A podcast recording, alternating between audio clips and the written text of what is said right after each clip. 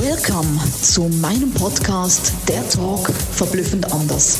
Jeder Mensch ist ein verblüffendes Unikat und wir unterstützen dich, deine Botschaft groß, bunt und laut in die Welt zu tragen. Eben verblüffend anders. Let's go!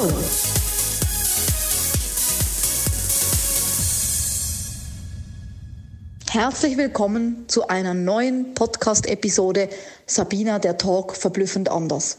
Vielleicht hörst du von vielen Leuten oder siehst es oder steht irgendwo geschrieben, dass mitten im Lounge ihr Werbekonto gesperrt wird bei Facebook und Co. Nichts geht mehr und trotzdem ist der Lounge noch erfolgreich verlaufen. Sowas ist jetzt bei uns, Gott sei Dank, Haken dran, noch nicht passiert.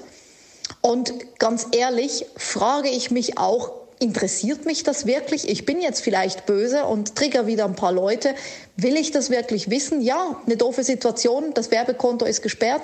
Ich kann nichts machen. Ich habe vielleicht einen Lounge, der nicht so läuft, den ich lange vorbereitet habe. Klar, wenn ich mich hineinversetze, kann ich mir vorstellen, doofe Situation muss ich nicht haben, wünsche ich niemandem.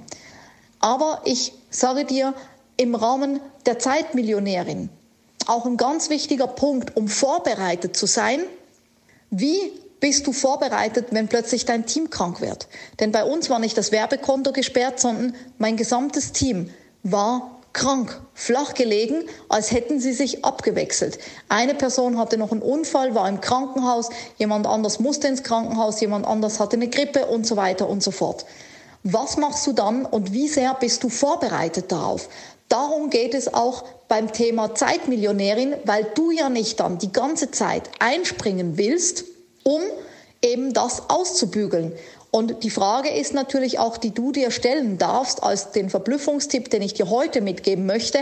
Erstens, wie steht dein Unternehmen da und wie sehr kennst du selber die Abläufe? Weißt du, wie die Abläufe sind im eigenen Unternehmen? Und du wirst vielleicht lachen und sagen, ja, na klar, ist doch logisch. Weißt du, wie viele Unternehmer und Unternehmerinnen ich kenne, die das nicht wissen, die dann dastehen und sagen, ach, ich wusste gar nicht, was der Michael macht oder die Olivia oder die Evelyn oder die Frau Meier oder die Frau Müller.